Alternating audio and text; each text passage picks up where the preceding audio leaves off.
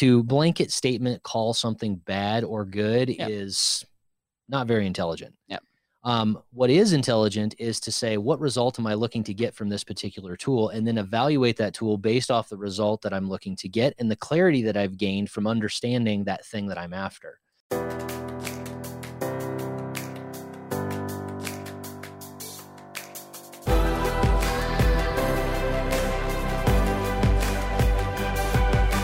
This is Better Wealth with Caleb Guilliams.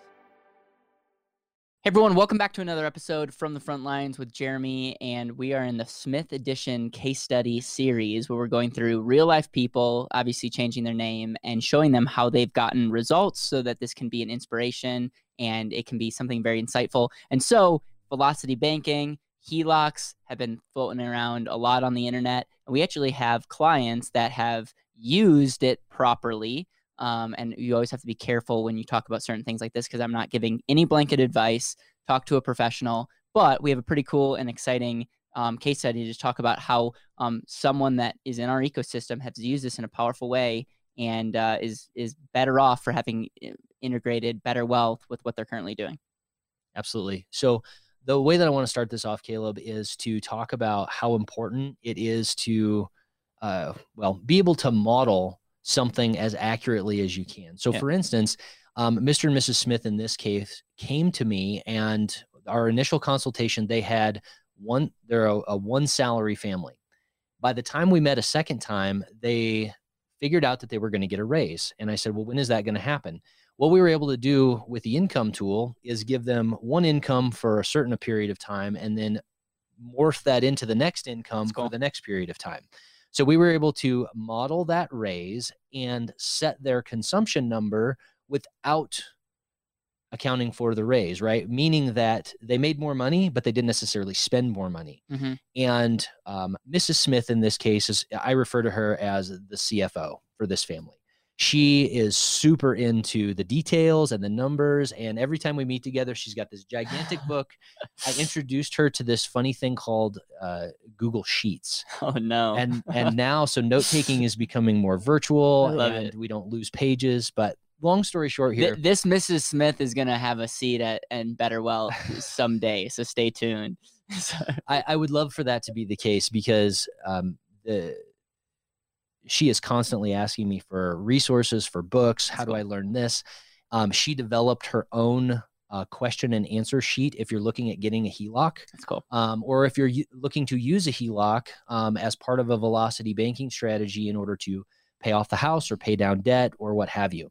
I was, I personally was very apprehensive because I have seen a number of cases and case studies where people have not used velocity banking to great effect and they've put themselves in a very negative risk management situation. Right. And You're- I'm going to define velocity banking. Velocity banking is using a home equity line. So it's like if you have a have a mortgage, you can then you know refinance it, but have a home equity, which is essentially this revolving you know balance. It and what would happen is a lot of times uh, people would use use their home equity, pay down their house, and then pay all their whole paycheck into that. Yep. And so it they show you how you can save money on interest and all these things. And one of the the two big big questions that I have is like, why are you putting all your time and energy into paying off a mortgage? So that that's what question number one is. I think a lot of times the goal is to be debt free, and I don't necessarily think there's a lot of uh, intentionality behind that. But then number two is who who has control. I mean, anything is there's no such thing as a hundred percent guarantee, but putting your whole financial life in a HELOC where a bank controls and that could essentially change Yep. is a little bit frightening. So that's what I want to give you. Like the pros and cons is, um, you know, a lot of people are, I think, rolling the dice doing this, but then there's all other people that are doing it right. So that being said, uh, one of the I, I want to call it a principle, but one of the things that we say here at Better Wealth, and this is we, not I, is that to blanket statement call something bad or good Yep. is not very intelligent. Yep. Um, what is intelligent is to say what result am I looking to get from this particular tool, and then evaluate that tool based off the result that I'm looking to get and the clarity that I've gained from understanding that thing that I'm after. That's right. So what result? So for this Smith family, the result that they were able to achieve by using the first position HELOC, putting the money in, and then distributing out from that, um, was actually pretty dramatic. They were able to pay down some higher interest debt with that, free more up, free up more cash flow on a monthly basis. And now they're in a position where they're able to save very, very, very well. So as so opposed to they when use velocity banking instead of paying off their mortgage, they actually paid off high interest debt. Yeah, so so they started off. They did a, a first position HELOC. So all of the money that they make Okay. goes into the the HELOC, and then from there, and again, not all HELOCs are created the same. Um, she, Mrs. Smith, went out and sought what it is that she wanted. She needed to make sure that she could distribute from it as many times a month as she wanted to. Um, and with that intact and with the correct product, she then went and started putting everything in and distributing out of in order to pay off high interest debt. Once that was done, now we start developing savings. Got it. All the while That's good. increasing cash flow along the way. And one of the things that the model will highlight is that cash flow is king. Yep. A large amount of money is is is in very few cases going to trump cash flow over a lifetime. Okay. Well said. So that being said, um, very proud of Mrs. Smith because I forced her to communicate to me how she was using this, and they were using it to great effect. Mhm. Mr. Smith and I kind of sat back, took a lot of notes, and at the end of the day, I this this was working very very well for them because of the result that they were after, not because of all the other things associated with it. Amazing. So, long story short, is as a result of increasing cash flow significantly, they came across the and asset and better wealth, and thus came into the ecosystem. cool. Well, we met, we developed their model, and as a result of this, we were able to determine that at the end of the day, not only were they going to be able to save into a tool that would give them more leveraging ability, hmm Okay.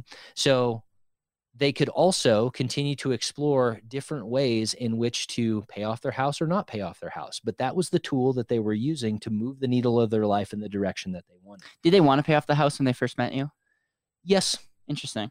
they did. Okay. They did. And Has that changed in the process of working with us, or is that still the goal? I would th- I think that that's maybe at this Okay. point, and it's because the the house is no longer something that's causing anxiety. It is a Yep. tool that is moving the needle of their life forward. So if we look at the home in this case as a financial tool, they are using that financial tool to achieve the results that are moving their life in the direction that they want. And I'm going to highlight this in that by increasing cash flow, being able to start a couple of and assets for themselves and thereby have other pots of money that they can Mhm. then go implement Yeah. to do other things with Yeah. they're they're looking down the barrel of being able to become part owners of a business interest that they're very very excited about That's cool. That's mr awesome. smith most of all because he really enjoys the thing that he does That's cool. That's awesome.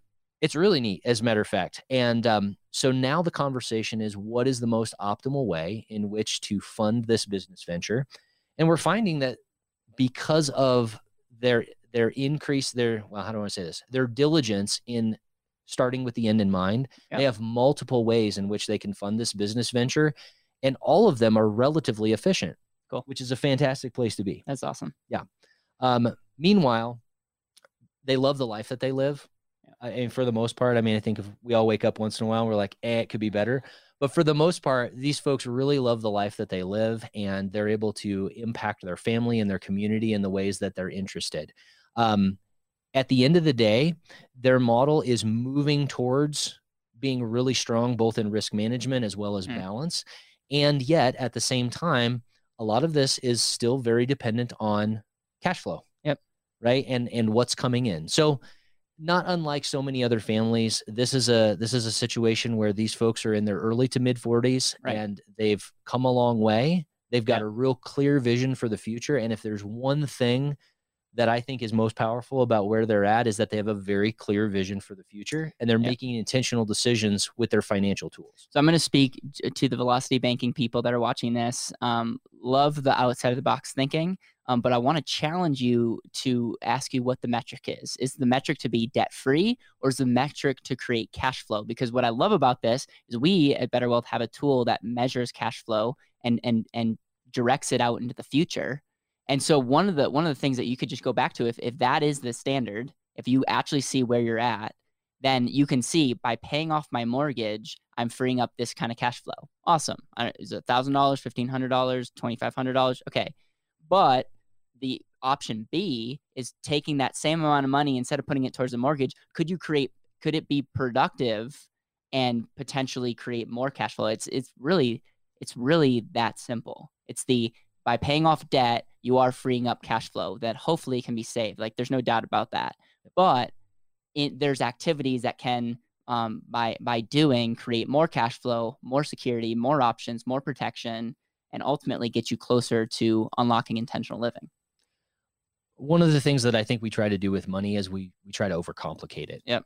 Money does two things. You either gets spent Yep. or it gets saved or controlled for the future. That's it. Money does nothing else. If you can come up with something, I got a guy I want to share with you. Okay. That being said, um, don't overcomplicate something that is Right. already causing you consternation. Yep. That's really the thing that that I think of with velocity banking. That in a potential risk management situation. Again, this is a case study of how a family is brilliantly using that tool in order to live a more intentional life and head down the ways that they want to go with Yep. their family. And at the same time, it has every opportunity to cause Yeah. a potential issue. There's a layer of complexity that's now in place that maybe Yep. doesn't need to be there. I mean, this So family this this family's saving 25% of their income. And and that that's happened because they've used velocity banking as a tool to free up cash flow, which is which is incredible. So hats off. Uh, hopefully this is again um, gets you to think differently and we just we want to be the company that in everything that we do all the content that we make um, in the way that we show up. The reason why we do coaching the reason that we have independent models is we want people to figure out their money so that they can unlock intentional living. Because i don't feel like you can live intentional if you if you don't if you don't have ownership and if you don't take control of this uh, of the money side of your life.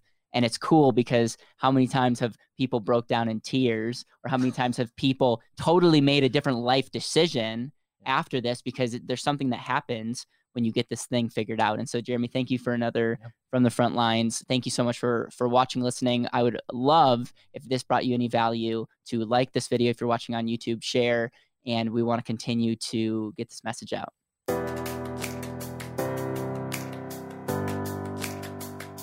Thank you so much for listening to the Better Wealth Podcast. It would mean the world to me if you could hit subscribe, leave a review, and share this with the people that you know and love.